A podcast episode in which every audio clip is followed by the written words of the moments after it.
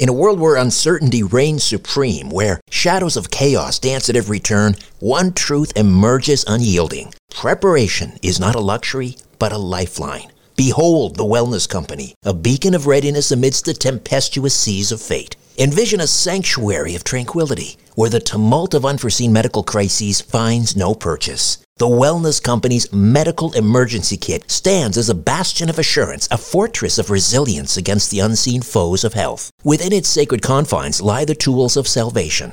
Ivermectin, to ward off the insidious whispers of disease. Emergency antibiotics, to quell the raging storms of infection. Antivirals, to vanquish the relentless tides of contagion, and more. The Wellness Company Medical Emergency Kit is not merely a collection of supplies, it is the embodiment of preparedness itself. Crafted by the hands of esteemed healers led by luminaries such as Dr. Peter McCullough, Dr. James Thorp, Dr. Harvey Risch, and Dr. Drew Pinsky, this kit stands as the pinnacle of safety, the zenith of prevention. These truth seeking doctors have forged a testament to vigilance, a testament to the unwavering pursuit of well being. Embrace the certainty that comes from being armed against adversity. Embrace the Wellness Company, for in its embrace lies the promise of resilience, the promise of a brighter tomorrow amidst the chaos of today. Don't wait for the next crisis to strike. Visit twc.health forward slash and use promo code strange planet for an exclusive 10% discount. Prepare today and rest easy tomorrow. I'm Andrew Gold, a fallen BBC journalist interviewing the heretics and rebels brave enough to speak out against mainstream narratives. Here's Coleman Hughes, Jon Ronson, and the Trigonometry podcast guys bringing controversy to the fore. How would you feel if a person of a different race moved in next door? I spent a while with a politically correct faction of the Ku Klux Klan. The system punishes people for wrongthink. It's heartbreaking. Here's My Unorthodox Life Netflix star Julia Haart on getting out of a Hasidic Jewish cult. Why can't I be okay with being silent and subservient? Everyone else is. And biologist Richard Dawkins on trans activism. It's perfectly legitimate to say, I'm a man, but I feel feminine. But to then say, therefore I am a woman, is just a betrayal of language. Now it's your turn. Rebel against the mainstream and find a home in this sensible alternative space by subscribing to Heretics Podcast. We all enjoy a little mystery. Every other week, One Strange Thing presents forgotten stories from America's newspaper archives. They all have something in common a single element that can't quite be explained. Join us on One Strange Thing, and you'll hear about a man who was literally stricken with genius. A 21st century child who remembered piloting a World War II bomber. A mysterious, unidentifiable blob in Texas. And then there was the lizard man stalking through small town South Carolina. From cryptids and disappearances to modern day miracles, One Strange Thing brings you stories that are very real and just a little otherworldly. Subscribe now, wherever you listen.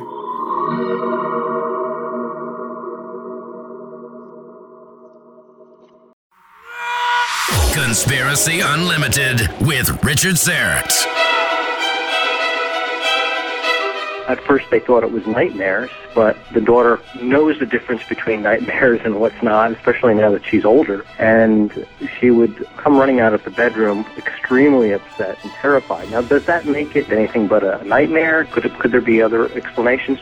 Yes, but repeatedly, if this happens again and again, she's starting to see that things are coming out that are very similar to what we've seen as repeated patterns in the UFO abduction scenario. If you enjoy Conspiracy Unlimited, why not become a Conspiracy Unlimited Plus member?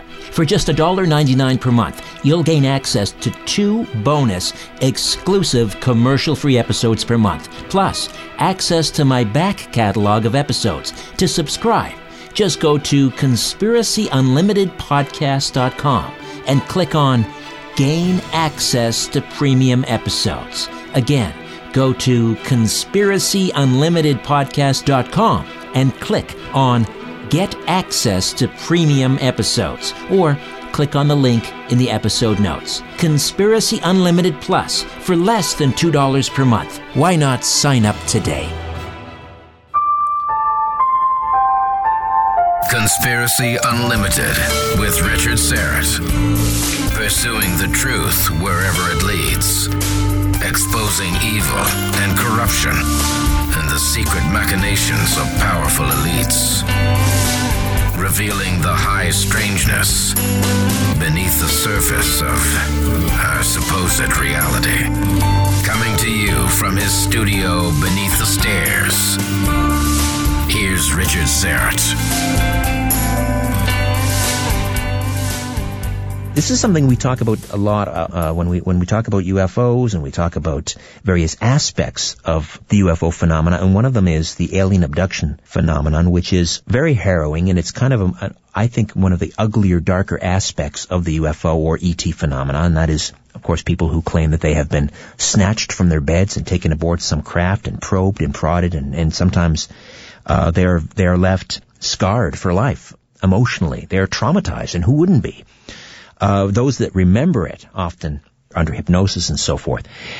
But one of the, the more chilling aspects of this is that although these claims are often made by adults, sometimes young children, young children report similar experiences. Uh, they report being abducted. And these child reports often feature very specific details that have a lot in common with reports of abductions made by adults, including the circumstances, the narrative, the entities, the aftermaths of the alleged uh, occurrences. And these young abductees, as it turns out, often have family members who have also reported having uh, abduction experiences. Uh, they also include family involvement in the military or a residence near a military base. It's also common amongst child abduction claimants. And as I started to to, uh, to read about these child abduction cases, I thought it was high time that we delved into this subject specifically. So we're going to talk about cradle robbers, alien abductions of children. And to uh, help us along with this, two members of the New York Strange Phenomena Investigators, NYSPI. They're headquartered in Manhattan. The scientific research group dedicated to the systematic investigation of UFO sightings, UFO abduction reports, and related extraordinary occurrences.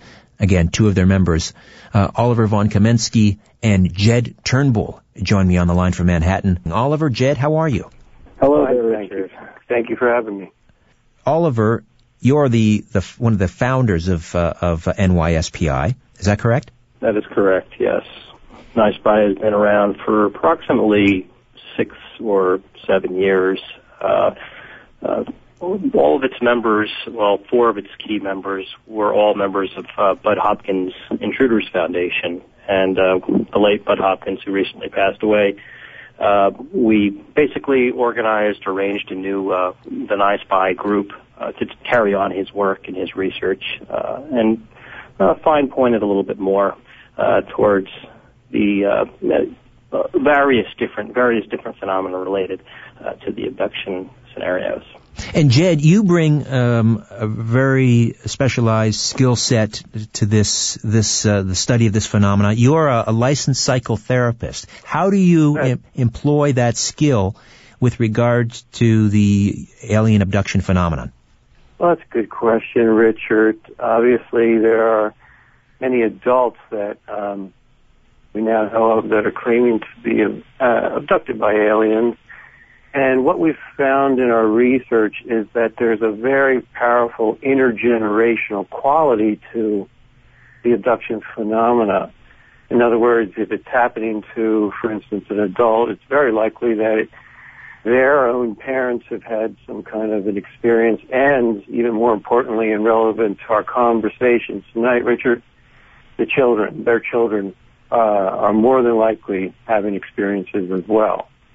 So, and that's my emphasis on that because obviously these can be very, very traumatic events. How do you find out about these child abduction cases? I throw this question out to either of you. Uh, Richard, this is Oliver. Uh, for years and years, I was manning the front lines of the Intruders Foundation, and we would get emails and letters and correspondences from all around the world, telephone calls, people telling us that uh, they were having their missing time experiences. And, you know, I would say the vast majority of these emails were, you know, emails that uh, we wouldn't respond to, uh, that we could automatically cull out. I would say, you know, maybe 5% of those had the earmarks of cases that we found reasonable and credible, met very staunch criteria of uh, of credibility. And those are the ones that we started pursuing and carrying on the work of the Intruders Foundation through NYSPI. We continue getting letters from all around the world from parents that uh, fear that their children are experiencing the same types of things that they were experiencing as they were children or that their parents had told them that they had experienced. So it's it's it's usually uh, a generational phenomenon. So you're you're being contacted by parents who are concerned that it's happening to their children as it happened to them. Yes, that's correct, Richard. If I can chime in, this is Jed. Uh, parents parents uh, are the primary people who will get a hold of us and and um, out of uh, out of fear, not so much for themselves, but certainly for their children, in the sense that they feel so helpless. They cannot prevent this from happening. They cannot defend their children from these from these experiences experiences that they themselves have have gone through and suffered through. So um, it's that sense of desperation, you know, and it kicks in all kinds of primal fears of child protection and uh, you know, uh, those kind of things that, um, you know, come instinctively to us. And we get, we get a lot of that, but it's it's for the parents that we usually, uh, find out about the children. Are you allowed to interview the children?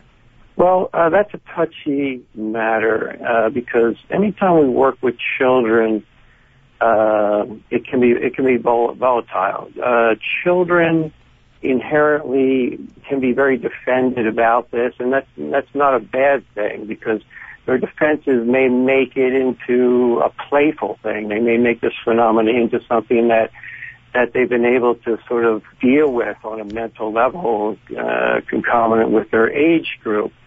But when you start like probing a little too much or uncovering a little a little more than they may be ready for, then the realities of what might be happening to, to them can be very, very scary.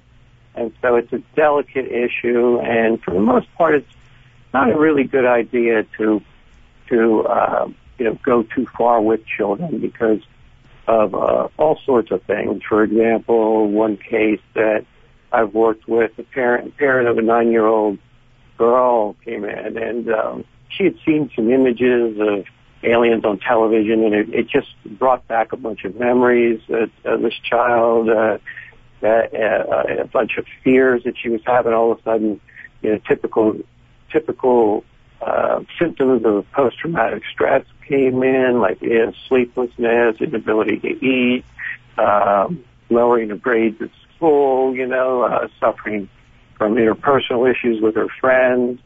And so it, it's very, very delicate. Um, you, you, you have to probe, probe things very carefully with children, um, and you have to do that at all times with the permission of the parent, you know, as a guiding force here, because the parent really is most responsible for what may be happening to their child. So it's a concerted effort, and I, I just very much caution about going too far with children even though all signs seem to point to the fact that what they say is happening to them is happening to. Now, one of the things that I've read, and uh, Oliver and Jed, you can uh, confirm or deny or disabuse me of this, but that that with children, uh, because these abductions are happening in their their formative years, uh, they tend to sort of absorb the experience um, assimilate the experience, if you will, into their sort of developing worldview.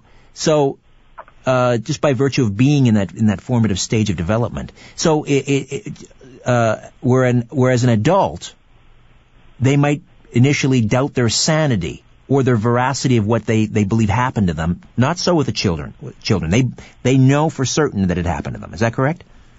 Uh, I would say yes and no uh, largely the letters that we get are, are we never get letters from children, but we always get letters and emails and phone calls from frightened, frightened parents who want to protect their children. And their their children report nosebleeds, uh, monsters, froze. They're frozen, unable to move, floating up off the beds. you know, lying on cold metal tables, being poked by needles, very frightened, having seen little people with big scary eyes coming through the walls and through the through through the ceilings sneaking, you know, sneaking and hiding into their into their brothers and sisters' room, curling up in a ball, hoping that these entities don't approach them, and then they're afraid to tell their parents what happened. So, do they assimilate some of their things? Yes. Other things, they're just afraid to tell their parents that they're experiencing. What do you? Yeah, fear that they'll get mad. That's a good point, Ollie. And if I could just chime in here, Richard. Yes.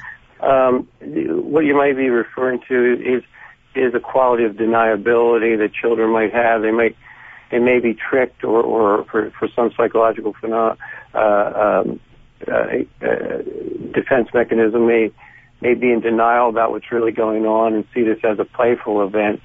And that's a very, as I said before, a very important thing because underneath that is the realities that these these abductees, uh, uh, children or adults, are treated very much the same way in a very methodical, clinical, um, impersonal kind of a way, regardless of, of what of what the children may believe is happening to them. Children often will communicate if they don't want to talk about something. They'll often draw pictures. Um, have you seen illustrations or pictures drawn by these children uh, uh of of an alleged abduction? Or oh yes, that's quite a number. Mm-hmm. In fact, Jed could probably talk to this as well as I can. You know, uh, there's uh, we encourage play therapy or art therapy, abstract methods of communicating with children because children uh, they need to act out their experiences because they can't always verbally uh, uh, verbalize what's occurred to them uh, with their limited vocabulary and experience. So yes, we've had a number of, of uh, drawings, usually with crayons or uh, or pen and pencil, and they'll mm-hmm. draw what they see with their limited ability to draw. Jed, do you agree? Yes, I, I do agree. And and what's interesting about uh, some of the drawings is not only is it a is it a, a, a much better medium for children to communicate and, and relate what may be going on with them, but there are distinctions that really discern between the uh, what, what what they see and what they claim to be this this alien that comes in the night, so to speak, as as compared to other other things that they readily distinguish from uh, cartoon images uh, that they see on TV of, of ghosts or bears or uh, even even uh, skeleton heads, those kind of things. They they really can distinguish uh, very clearly that, uh, what they mean when they are doing uh, drawings and creating things through artwork. So that's a, that's a very good way to kind of get at some of the some of the things that may be happening to them. Can you describe some of the depictions you've seen in the children's artwork? Uh, in my experience, they're very it, it, they're very similar to the ones in adult, maybe a little, of course, cruder. Uh, they they tend to be centered around uh, beings that have a palish uh, gray or white sort of uh, uh, skin, huge eyes. The eyes are, are always the the focal point of any abduction, child or adult.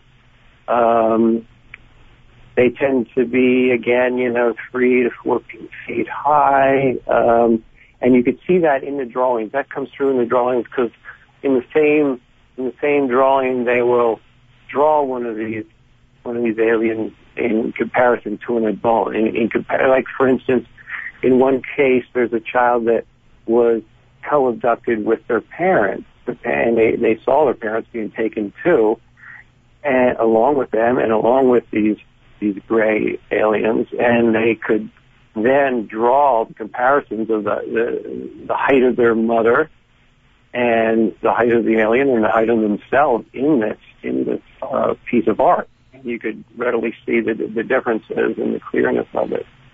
So right. what, what lot. Often, I'm sorry. Sorry.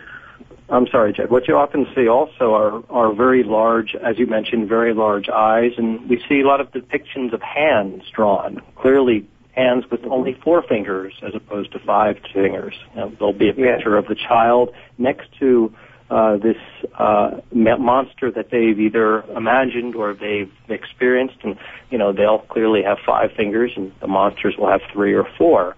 So uh, it's consistent with reports that we get as well from what adults see. And I think, yeah, I, I agree, Ollie.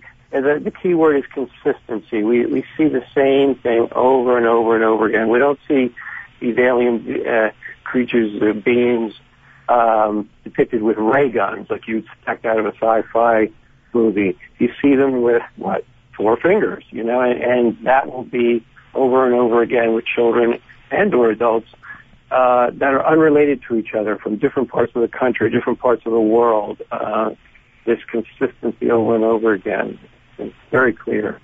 But you'll also sometimes get some uh, confusing images where uh, I guess a child will try to interpret something he doesn't quite understand.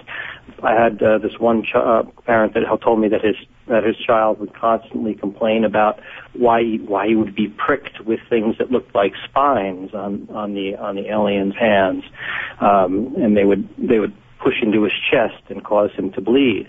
And uh, know, that's not saying that what he actually saw is what occurred, but that may be a screen memory, for instance, or something that he's interpreted as happening. How are these children affected? Uh, uh, I mean, how does this play out in terms of their their development? Uh, I don't know if you've done sort of not long-term studies, but have been able to track any of these children as they progress uh, into their adolescence and so forth. For example, do do do alleged uh, abductees, children, uh, do they tend to do uh, poorly in school, or are there any any sort of red flags? That's that's a very very important question, Richard. Uh, ch- many children know that they've had strange experiences, and one of the first uh, first uh, uh, side effects of that is isolation. They know that their friends in the schoolyard have not had these kind of experiences.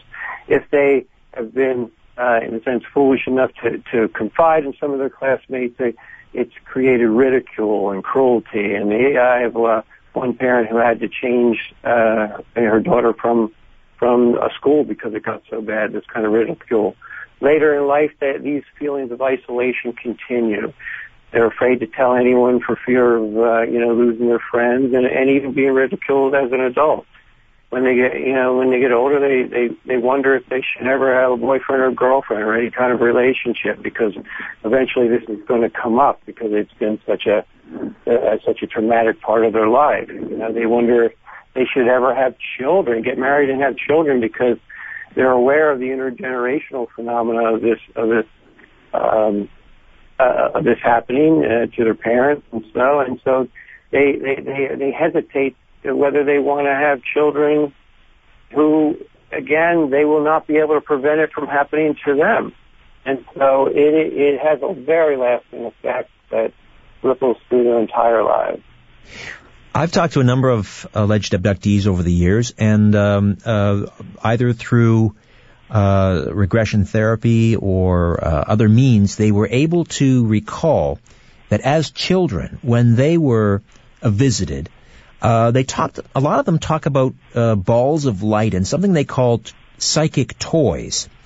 Uh, has this ever come up in in your uh, investigations where where where children would see these balls of light in their room and and uh, I don't know whether they were they were being used to develop their psychic abilities or a way of uh, the way a, let's say a physical ball helps develop coordination and athletic abilities.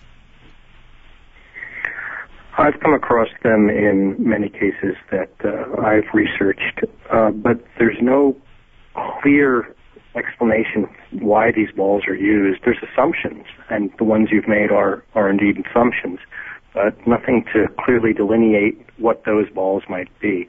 But yes, Richard, we have seen it.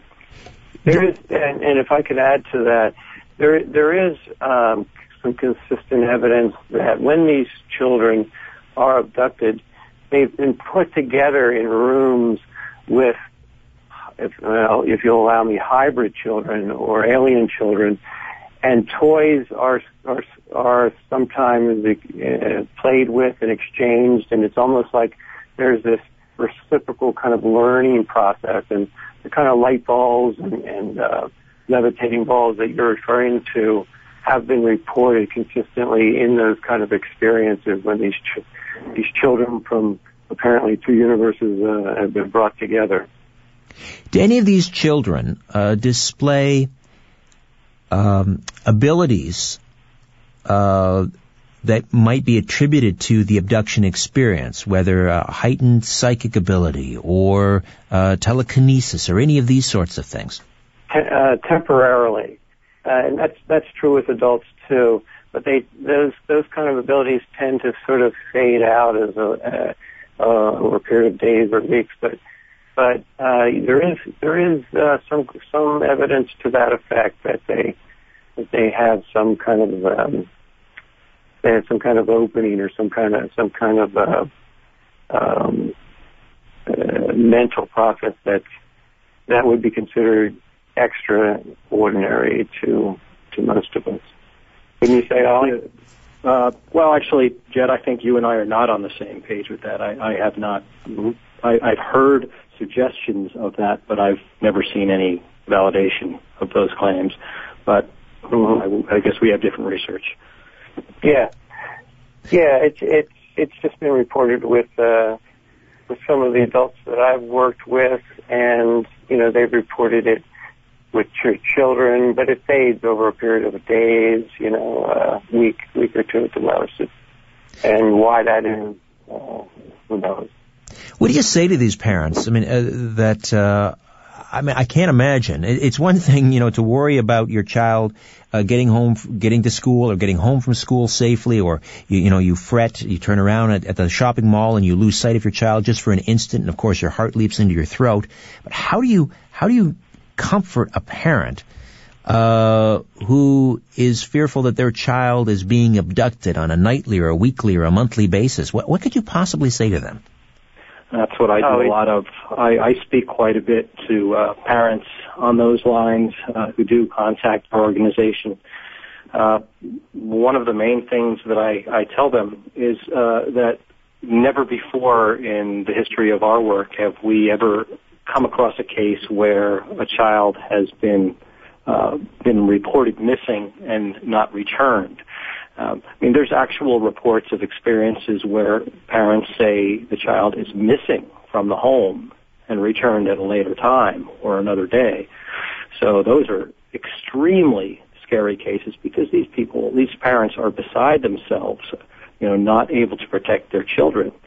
So trying to reassure them that they're not alone in reporting those experiences as well as letting them know that we've never before had a case of a missing child.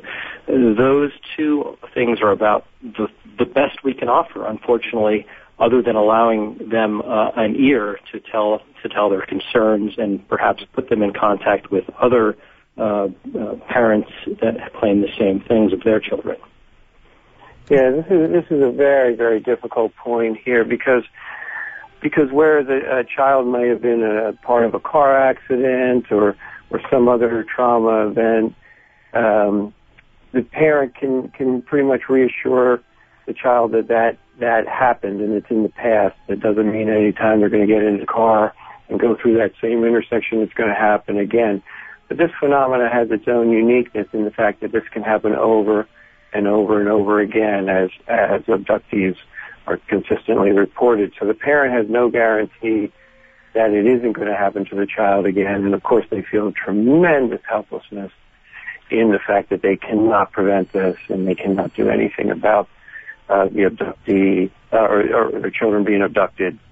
All right, um, Jed, stay uh, stay put. Oliver, you stay where you are. We'll come back and continue to discuss mm-hmm. the uh, uh, abduction of children by aliens.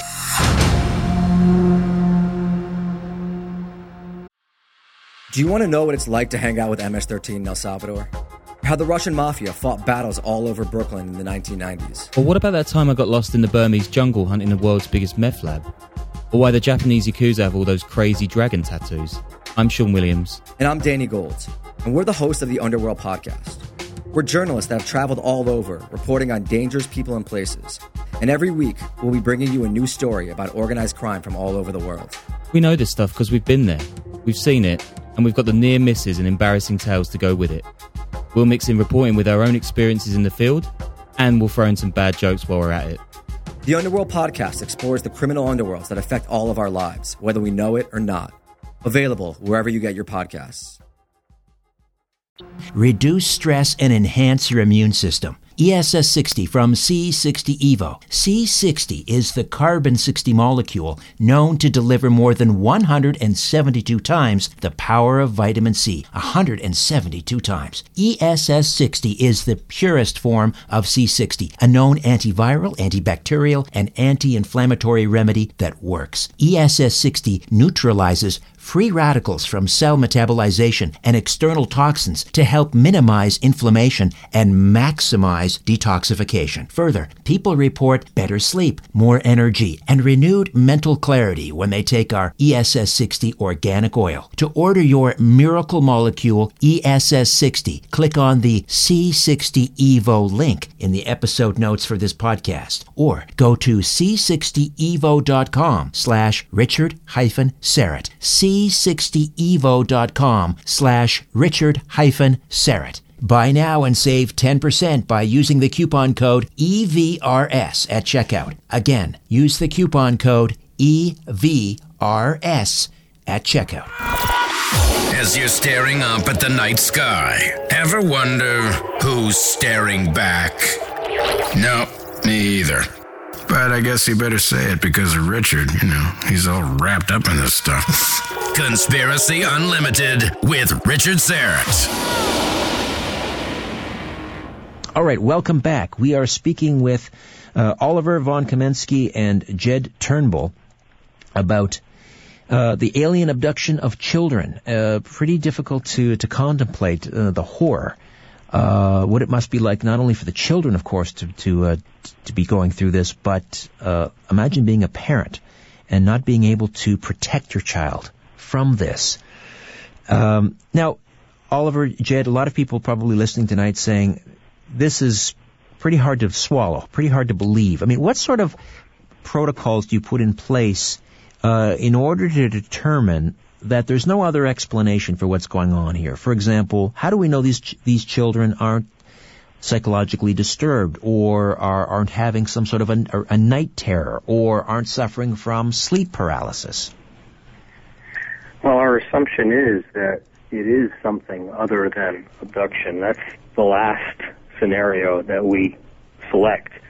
Um, if everything else cancels out, that's when we look to the abduction phenomenon as a possibility. Um, I have a, a letter here from a woman from Alabama. You know, she was so upset, you know, with the experiences of her daughters. You know, she explains that she's moved from Michigan to Tennessee and now to Alabama. And whatever it is that was bothering her uh, and her children. It, too many things have happened over the years that she can't explain. And she herself claims that she's a logical, intelligent, skeptical person, but at her wits' end. And hearing the same exact stories from her children, which she had experienced as as a young as a young woman, uh, when she was earlier in her in her in her childhood and into her adulthood, those things are very compelling when they match up with other stories that sound exactly alike. Can you share uh, m- maybe some of the details from that story, obviously without revealing names and so forth? But what what what, what ha- what's happening with this family from Alabama? How many children were in- involved? Well, this particular woman who had contacted me had two daughters, and uh, uh, her one el- eldest daughter had been bothered uh, her entire life and had several have several experiences which she thought were ghost related. Um, but she would be very afraid to talk about it, and uh, she was afraid that if she would tell anybody, that people would think that she was crazy, that she was nuts, in her own words. And uh, the agony of the fear and the pain that the mother saw her daughter going through, especially at bedtime. Uh, she remembers it several different occasions where at first they thought it was nightmares, but the daughter knows the difference between nightmares and what's not, especially now that she's older. And her, you know, she would she would uh, come running out of the bedroom extremely upset and terrified. Now, does that make it uh, does that make it anything but a nightmare? Does it make it anything? Could it, could there be other explanations? Yes, but repeatedly, if this happens again and again, uh, she's tro- slowly trying to start talk to her daughter, and she's starting to see that things are coming out that are very similar to what we've seen as repeated patterns in the UFO abduction scenario. So, no, we don't know if, Yeah. it's, if it's you know if it's that or if it's something else. I think Ollie, you make a really, really good point that the last stop is is is to determine that this is a, an alien abduction phenomenon. It could be any array of things, but there are there are things we can do to use as a process of elimination. Richard, Let- Let's say you're a parent and you're you're concerned about your child because maybe they're talking about an imaginary friend or maybe you know it's not an imaginary friend it's just there's some mummy there's something at the foot of the bed every night or I'm saying these I'm seeing these strange lights or what have you what should a parent ask their children how should a parent uh, approach this with their child you, you don't just my- ignore it No, you don't ignore it, Richard. In in my experience, uh, the most important thing for a parent to do is, is not really ask anything, but to listen and uh, listen very carefully. Obviously, most parents are, in a sense, behind the learning curve of this phenomena. That's that's an important aspect of this. They may they may be listening just all all well and good, but at the same time, they don't really know uh, what their child may be um, reporting. But nonetheless, um, if the parent listens and and and has uh, some kind of experience with this already and starts to make associations that the, the same thing may be happening to their own children, um, it, it's it's important to discern by by looking for corroborating evidence or you know looking for consistency with what their experiences have been and uh, looking for uh, an absence of other kind of psychiatric explanation or diagnosis that may account for this. Uh, that's that's one of the things that's pretty consistent uh, with uh, children as well as adults is is uh, the absence of any other psychological or uh, again emotional uh, explanation for what might be happening. Physical changes and marks that affect the body among experiencers, uh, uh, children as well as adults. You know, there are uh, sometimes, as Ollie pointed out, nosebleeds, cuts, scoop marks, bruises, um, patterns of skin lesions that, that are consistent and happen uh, and appear on bodies of more than one abductee at the same time. And so, so that's another thing, uh, another pattern to kind of look for. Uh, there seems to be an association uh, uh, with the abductee phenomena with with um, UFO reports, sightings that may come up in the newspaper that same night that all of a sudden a child went missing and was returned, but the parents didn't know what happened. Um, and I think just in and of itself, the very fact that that children as young as two or three years of age are reporting these things with amazing consistency um, lends itself to, to some credibility in and of itself, especially when you when again you know there's there seems to be distinctions that that these weren't just bad dreams or, or in a sense the boogeyman in the closet that kind of thing because the, the child may come back with uh, you know grass stains between their toes and they, you know the, their descriptions are more vivid than they would be in a in a normal bad dream that kind of thing so so there, these are a few of the things that that parents can look for and and uh, try to use to discern as we do um, you know the, the real truth or the real the ability to narrow down what may be happening to their own children. This may sound like a, a naive uh, a question, um, and I and I, I a certain part of me wishes that I remain naive forever. uh, but is there anything a parent could do uh, in terms of a child's sleeping arrangement that might that has proven effective in perhaps thwarting an abduction? For example, uh, if a ch- if a parent were to sit vigil uh, with a child at night, I mean, could that prevent an abduction? Has that ever been tried? Sitting vigil. We know that our parents have done that, but at times the parents have either been switched off, so to speak, or have fallen asleep, or have also been taken along based upon their renditions of what may have happened. Um, I guess you had asked a question earlier. Um, what's the best way to communicate with your child if your child comes forth with with these types of allegations of experiences? And I think Budd Hopkins wrote a very interesting piece upon on this back in the 90s. And uh, up at the top of the list was that you shouldn't argue against your child's perception of what he or she thinks is real.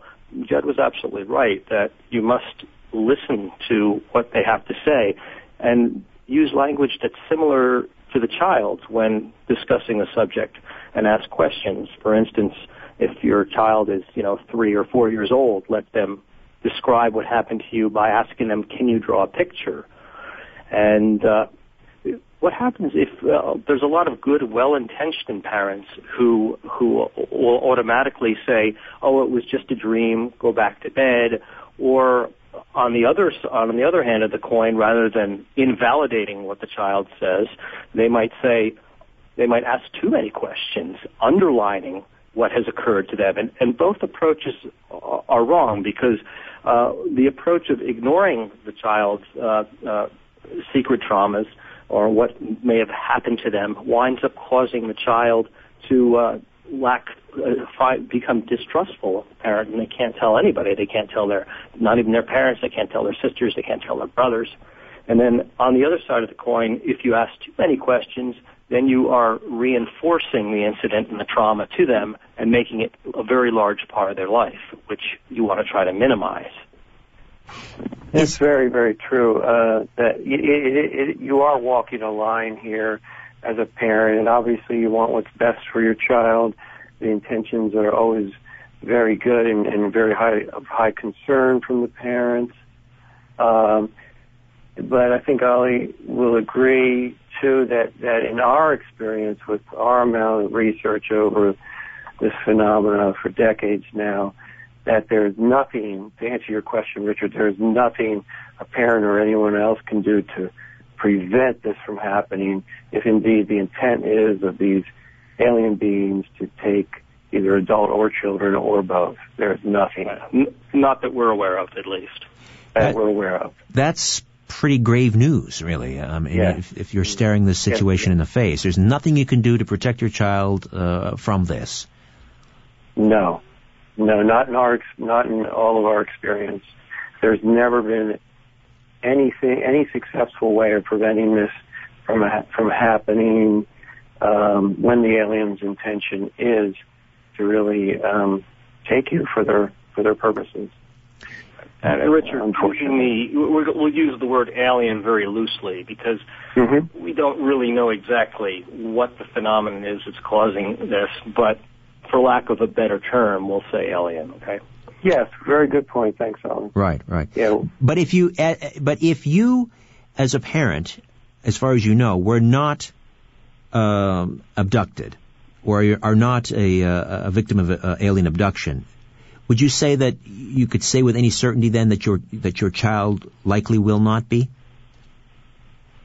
Well, that's, we that's found, sort of the we reverse. found it to be intergenerational. We found that there's less of a chance uh, if the parents haven't reported that. But there's also times when when people are not cognizant of their experiences, where people may go through an entire lifetime and only towards the end of their lifetime remember experiences. But as we said earlier, it is an intergenerational um, phenomenon. It seems to be more concentrated amongst families. If uh, if you've had experiences, your parents probably have, your grandparents probably have, and your children probably will. Do any children report a positive experience? I think, uh, you know, if I could speak to that, Richard, they they tend to report positive experiences, and uh, in, in the sense of their ability to cope. It's a coping mechanism. In fact, they can be they can uh, relate that these uh, uh, that an abductee, I'm sorry, an abduction experience was uh, met with a very playful character, and they they can have a playful name for this person as if it's uh, or this being as if it was uh, you know an imaginary friend. But there are distinctions between that, and so so I tend to see those as coping mechanisms or defense mechanisms for the child uh, to, you know, to survive. Really, as all defense mechanisms are. Is regression uh, um, recommended for children, or is that something that I mean, if they have no memory of it, is it best sort of left in the recesses of their minds? Absolutely, absolutely. I would never take a child into a deeper state of hypnosis uh, just to just to find out what to destroy any defenses that they may have in their ability to cope. Children don't don't have the ability once they gain the, that kind of insight and information to deal with that reality. In fact, just in in mundane circumstances of everyday life, children children will will uh, turn themselves into pretzels, finding ways to blame themselves for difficulties that are going on within their own household. And you add, you layer, you layer an abduction phenomenon on top of that, and the child will be ridden with guilt and shame and, and feel like they've just wreaking havoc on the household.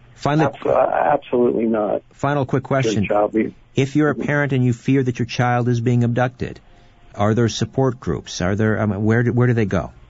There were support groups through, through the Foundation. There are support groups through us as well. We try to put people in touch that have had similar experiences.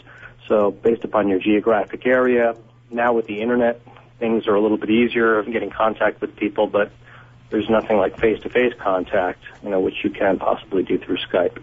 Oliver and Jed, thank you so much for this. Uh, New York Strange Phenomena investigators, I appreciate your time tonight. Well, thanks, thanks for having us. Sure. A new Conspiracy Unlimited with Richard Syrett drops every Monday, Wednesday, and Friday at conspiracyunlimitedpodcast.com. Blow your mind. That is all for now. Oh, and remember to share and give a five star review because we have huge egos and need love. We're like cats, we need. We need constant petting.